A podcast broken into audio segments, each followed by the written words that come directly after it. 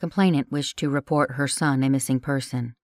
The subject, Richard Atwood, was last seen by family and friends on the 10th of August, 1983, and not heard from since. The complainant has contacted all family members and known friends of her son, with none reporting contact with him since the 10th. The undersigned officer has had several reports of this subject being involved in the sale of narcotics. Possibility exists that such may be related to his disappearance. The subject's vehicle is also missing to date.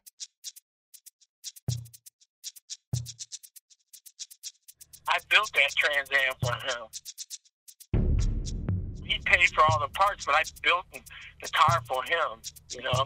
Did you really? I didn't know that. Yeah, yeah what we did is he bought a Trans Am. He was all excited about it. He was out high riding, and, and the wrist pin went out of it. So we tore it all apart, put new pistons, forged pistons and different rods in the motor, and then we had to have supporters and polish, and put a cam, put a cam in it, and then put new intake, headers, tires, shock, all the way around it. You know, I did it under a shade tree at my house. Aw. He bought the Trans Am, and, and then uh, he just took me down to Remus Auto Parts and said, just give him whatever he wants. And I told him exactly what I wanted, and, and he bought all the stuff, and I built that car for him. Well, I, I know this. This is a guarantee. I can stake my life on it that Rick would never let nobody drive that car but him. No, I totally agree, and that's why. If he was dead and he stole the car, that's the only reason he'd be driving that car. That's right. The only reason. I never drove that car. I built that car. He was funny about his personal shit. He always was. That was his baby. That was his pride and joy. This podcast covers a murder that occurred in 1983.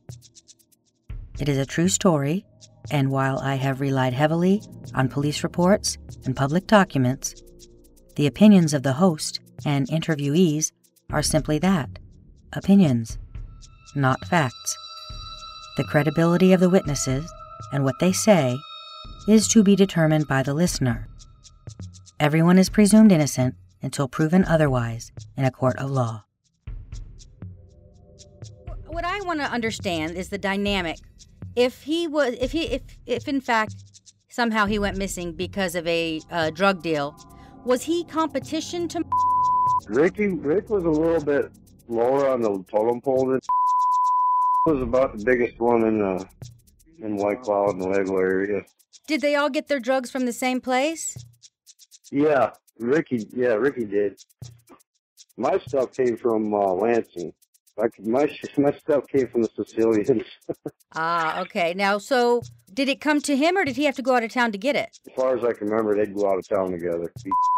And Ricky and a couple other guys. So they would all go together um, and pick the stuff up, and then they all would sell separately within the same town, or did they did they sell to surrounding towns? How did that work?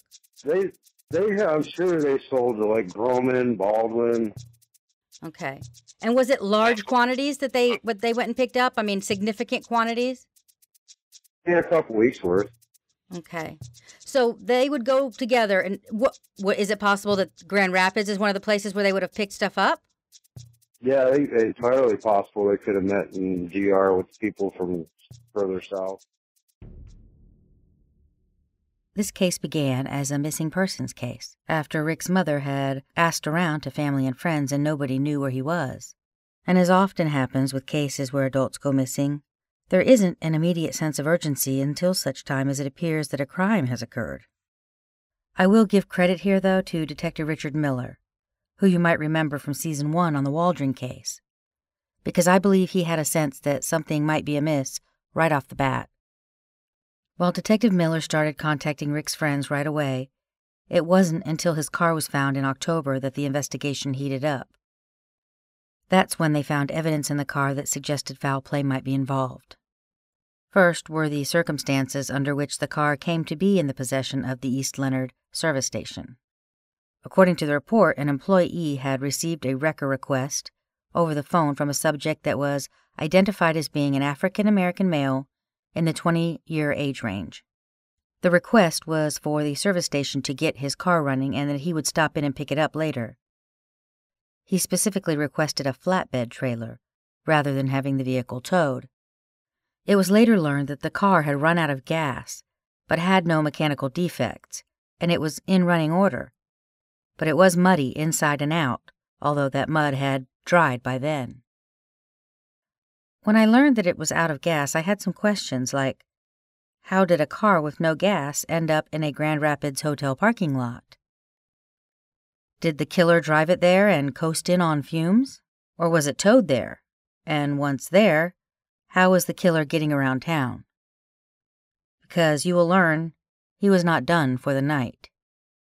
If Rick was killed somewhere in that car, and that somewhere was not the hotel parking lot, which I'm fairly certain it was not, then we have to assume that the killer arranged for that car to be put in that parking lot, either by himself or someone else, after he disposed of the body. Because obviously, when they found the car, Rick was not in the trunk. So this would have been some time after he was murdered, seen in the trunk of his car dead, in White Cloud, disposed of, and then brought back to Grand Rapids. I'm assuming this was later in the evening. All of this leads me to believe that the killer was not alone while he was running around town. He needed wheels. So there's someone right there who's got first hand information. An inventory of the car includes fishing equipment in the trunk, along with items associated with cleaning and fixing cars. Perhaps Rick may have at least thought he might do some fishing on that day. According to a close friend, he didn't generally fish in the Grand Rapids area, so it's more likely than not that he was headed back to Newaygo County after he handled his business in Grand Rapids, or somewhere in between. For some reason, he had taken fishing equipment um, with him. Fishing in the culvert. I'm sorry, say that again? He probably he goes. We used to go fishing, drive up to the culverts, and catch trout out of the culverts. Uh, where, on culverts like on the road, 40th Street, all up and down the Bigelow Creek and all that used to go fishing all the time, trout fishing. And that's in um in White Cloud. Yeah. Yep. Well, what about in Grand Rapids? Was there anywhere he fished over there? I don't think so. I don't think he fished the Grand River or nothing. He's more of a trout stream. Okay.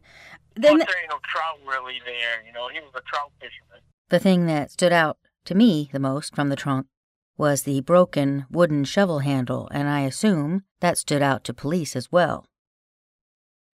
There was also some marijuana paraphernalia found inside the car, including a plastic ashtray and seed tray. They collected everything from plastic cups to matchbooks and straw wrappers, even cigarette butts from the interior, but most significantly, human blood was located under the driver's seat, on the right side of the driver's seat and console area, and on the left rear passenger area of the floor. Blood was also located in the trunk. Now, once you find blood in a trunk and determine that it is human blood, it's safe to say you are probably looking at more than a missing persons case. This blood, by the way, was found at a time when they couldn't match it by DNA to an individual, only by blood type. It would, much later, be found to be the blood of Rick Atwood, but in 1983 there wasn't that certainty. Still, police appeared to be fairly certain that they were looking at a criminal activity that likely ended in foul play where Rick was concerned. They came to that conclusion simply by coupling the fact that Rick was missing, they now had blood, and someone called for the wrecker to pick up the car at the Gateway Motel, and that someone was decidedly not Rick Atwood. So, who was driving Rick's car, and why? The brown two door Pontiac Trans Am was retrieved from the parking lot of the Gateway Motel, so that's where the detective began the next part of his investigation. After interviewing the manager and staff of the motel, none of whom had seen anyone who looked like Rick Atwood on August 10th or 11th, they were then able to obtain room registration information. A search of the registration cards for people who had checked in in and around this time revealed that only one subject had written Trans Am under make of car on the registration card, which was dated August 10th, the day Rick went missing. If you're going to kill someone, steal his car and dump it, and then stay in that same motel where you dumped it, you probably shouldn't write that car down on the registration ticket. That's not very bright. The registration card said there were two people in the party, and the $24.45 room charge was paid for in cash sometime in the evening hours of August 10th, though no specific time is given. A series of interviews were done between the time the car was found and when telephone records from the motel in question could be obtained, and these interviews shed further light on possible persons of interest. They learned that the subject who'd rented the room in question had given a Cleveland, Ohio address, and the telephone log sheet from the room revealed two outgoing calls billed to the room. Both occurred on the morning of August 11th, the day after Rick was last seen.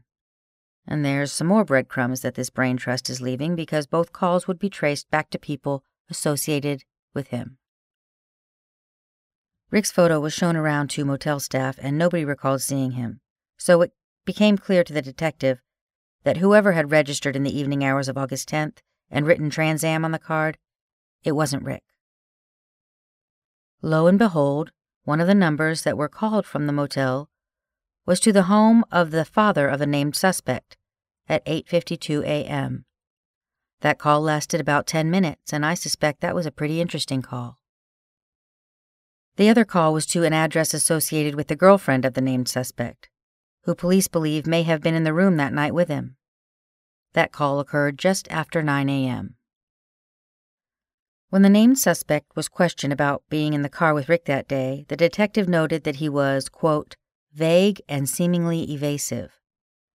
The note went further to say, Couple this with the information concerning the recovery of the Atwood vehicle, and this subject must be considered a suspect. So now we have a link, even though the name on the registration card was not that of the named suspect. Both long distance calls from that motel room can be linked to him. That gave police enough to get a warrant for the phone records at the residence of his father, and they start checking into his background and they learn that he worked for the U.S. Forestry Service. The Forestry Service was contacted and it was learned that the named suspect's father managed property for the Michigan Creek Reserve in Brohman, Michigan, about 800 acres in Merrill Township. 800 acres that would be a perfect place to dispose of a body. This property would later be the subject of multiple searches for the body of Rick Atwood, all to no avail. Many witnesses came forward saying that they had heard directly from the named suspect that's where he disposed of Rick. Whether that was an effort on his part to throw police off track, or they just haven't been able to effectively search that large of an area, is still unknown. What I do know is that they need credible information of a specific location on a property, certainly one that large, before they can embark on an effective search. It appears that they have searched that 800 acres at least five times. However, one place that I have seen no paperwork to suggest that they have searched is his father's property, where I have been told by multiple people that Rick's body was disposed of. There were witnesses in the report who also believed this is where Rick was buried. When you hear the next part of the story, I think you'll understand why. But first, consider that Rick was never seen alive after 4 p.m. or so and that he was in Grand Rapids. Now, he may have come back to the White Cloud area later that evening and nobody saw him. Or he may have run into the named suspect in Grand Rapids, and that's where he was killed. Or it could have happened somewhere in between Grand Rapids and White Cloud. It's possible that Rick and the named suspect had even set up a meeting in Grand Rapids, and there is some evidence to suggest that they may have been working on a drug deal together at some point. It does appear that there's a possibility that the named suspect could also have been in the area of Riverside Park at the time that Rick was that day, around 4 o'clock. In December of 1983, four months after Rick Atwood went missing, Detective Miller interviewed a woman who had been the girlfriend of the named suspect at the time Rick went missing. They had lived together. The report notes that she was believed to be one of the subjects that had stayed in the Gateway Motel on August 10, 1983. It reveals that one of the calls made from the room was to an address in White Cloud associated with her, one where her mother lived. This woman denied knowing Rick Atwood or ever meeting him, or ever having been in his vehicle. She did remember being told that the brown Trans Am belonged to him and that Rick had spent $2,000 on the engine of the car. This conversation occurred when Rick passed her and the unnamed suspect in a car while they were driving around one day. It is interesting.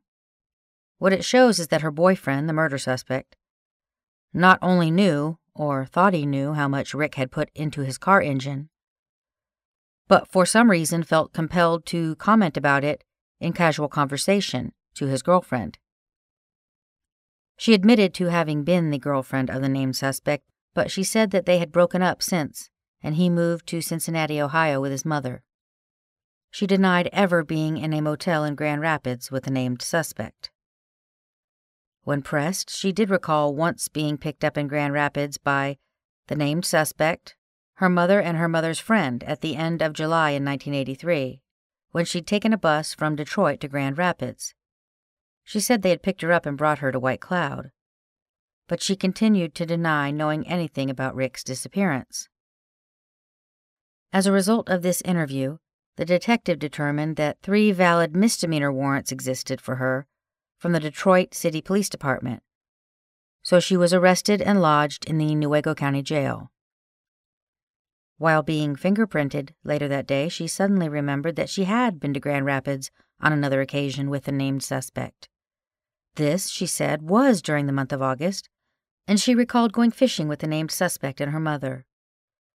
The detective notes that her description of a park in the city next to a lake and river matched that of Riverside Park, the same park that Rick was last seen around 4 p.m. the day he went missing.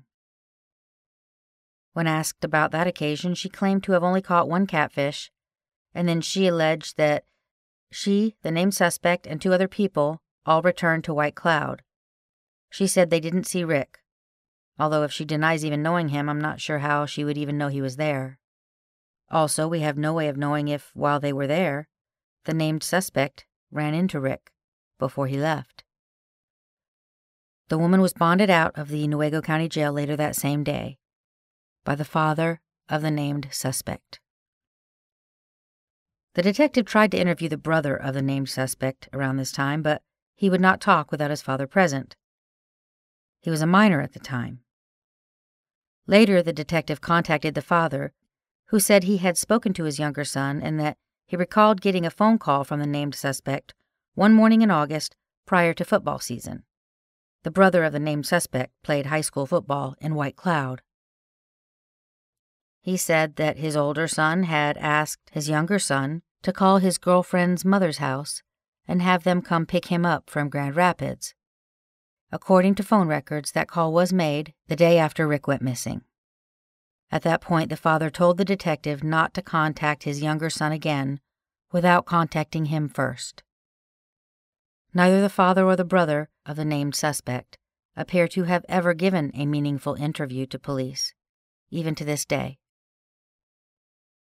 That quick phone conversation with the father did send the detective back to the mother of the girlfriend of our named suspect and the man she lived with. Detective Miller started out the interview by asking if they ever picked the named suspect up in Grand Rapids.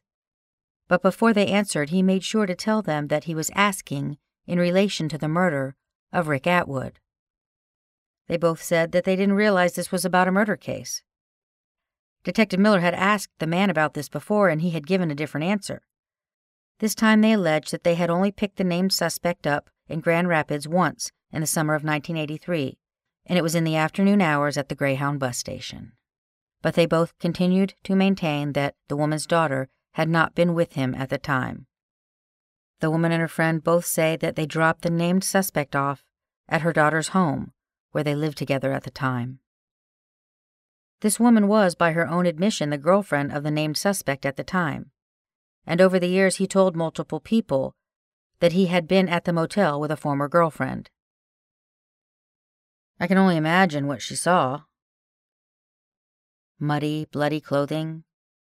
The named suspect frantically making calls to arrange for help getting out of town. Was she there when he made the call to the wrecker service to have the Trans Am picked up? Or did that happen later? That call, he used an alias. I mean, that would stand out, wouldn't it? If your boyfriend arranged for the pickup of a car you knew wasn't his, using an assumed name? I think I might remember that. Or did he make that call from the Greyhound station? It occurred sometime that afternoon around 2 or 2:30, but they don't show up on the call logs in the motel. Checkout is usually sometime in the afternoon, so maybe he stayed there as long as he could, and then he walked to the Greyhound station from the motel. Or he got a ride, leaving the Trans Am to sit there in the parking lot until someone noticed. It's also possible that he left the hotel and called to have someone pick him up. Or maybe he went to their house and called the wrecker from elsewhere, then had someone drop him off at the bus station. If that's the case, there is at least one more person with first hand information, in addition to the girlfriend. Or the girlfriend's lying and she drove him to the bus station before getting the hell out of Grand Rapids. And it seems like it would have been smarter to just abandon the car and not call a wrecker service. It probably would have sat out there for a few days or even a week or so. I assume he had a reason for calling the wrecker to pick it up because the named suspect is criminally sophisticated. He had used an alias to register at the motel. Not to mention the fact that he has managed to hide a body so well it has never been found, and we are over three decades later. I hear that he's even bragged to people about how police think they know something but they'll never find him because he's on private property, an area where they can't search.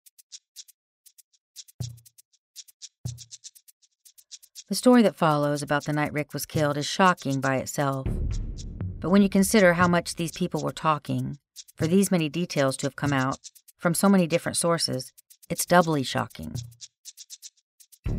The named suspect, his father, and his brother all made repeated statements over the years to people not only about Rick being dead, but about their individual culpabilities, which included the named suspect admitting to multiple people that he had committed the murder. And it included his brother admitting to seeing the body, and his father allegedly making comments like, Pigs eat everything but teeth.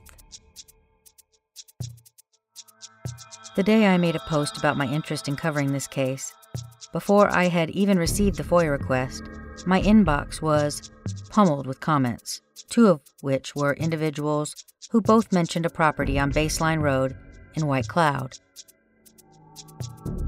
Both also mentioned that they believed pigs had been on the property.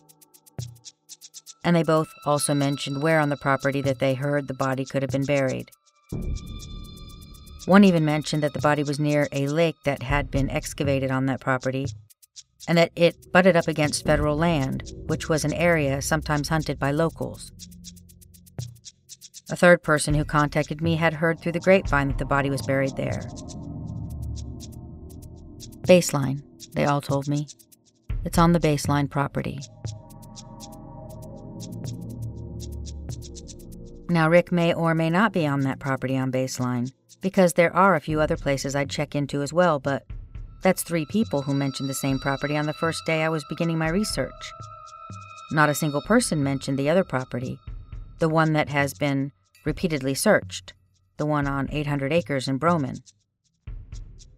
Later, I would hear about the property of a friend of the named suspect, whose family lived out near that Brohman property, where the named suspect was seen with a white male that day looking around his garage, possibly for a shovel.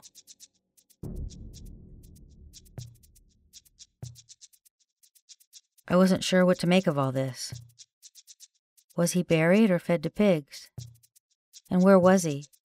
Was he on the baseline property or was he put somewhere on that vast expanse of land in Brohman that no law enforcement body in the country would have enough resources to search, effectively enough to say with any level of certainty that Rick was or wasn't there, unless an actual body was found? So here's the basic story of what happened. The named suspect pulled into his father's yard, driving Rick Atwood's brown Trans Am on August 10th, 1983. His brother came outside and asked why he was driving Rick's car, and the suspect said, I killed Rick. He says he needs to get rid of the body and he goes into the garage for a shovel. I have to say that what police reports lack, that someone like me who has written narrative fiction is familiar with, are the little things that all of us want to know.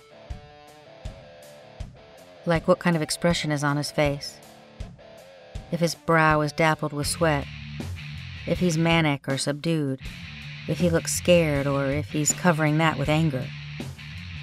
Is he yelling or is he dangerously quiet? Does he appear to understand the gravity of what's happening?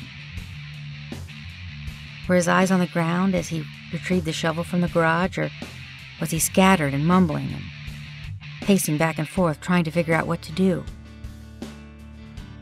Those details, I'm afraid, may never be told because the people who were present at the time probably won't talk. And I'm not sure they even have it in them to do the right thing. Which is a shame because I suspect that if the brother contacted police and told them that he'd spill everything he knew if they gave him immunity for the role that he may have played, they might just oblige. But for some people, hiding the secrets of those whose blood they share trumps the moral integrity that it would take to do the right thing.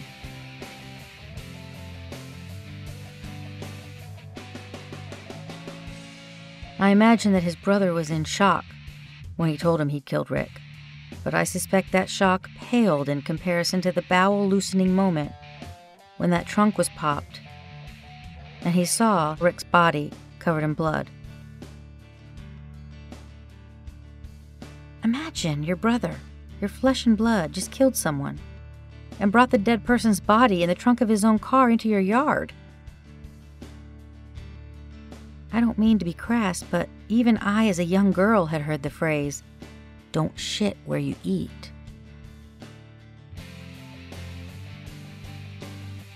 What kind of person, after killing someone, instinctively thinks it's going to be safe taking the dead body to their father's house?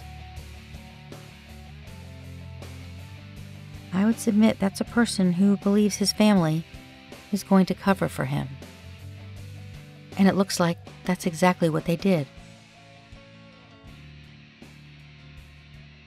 Stay tuned.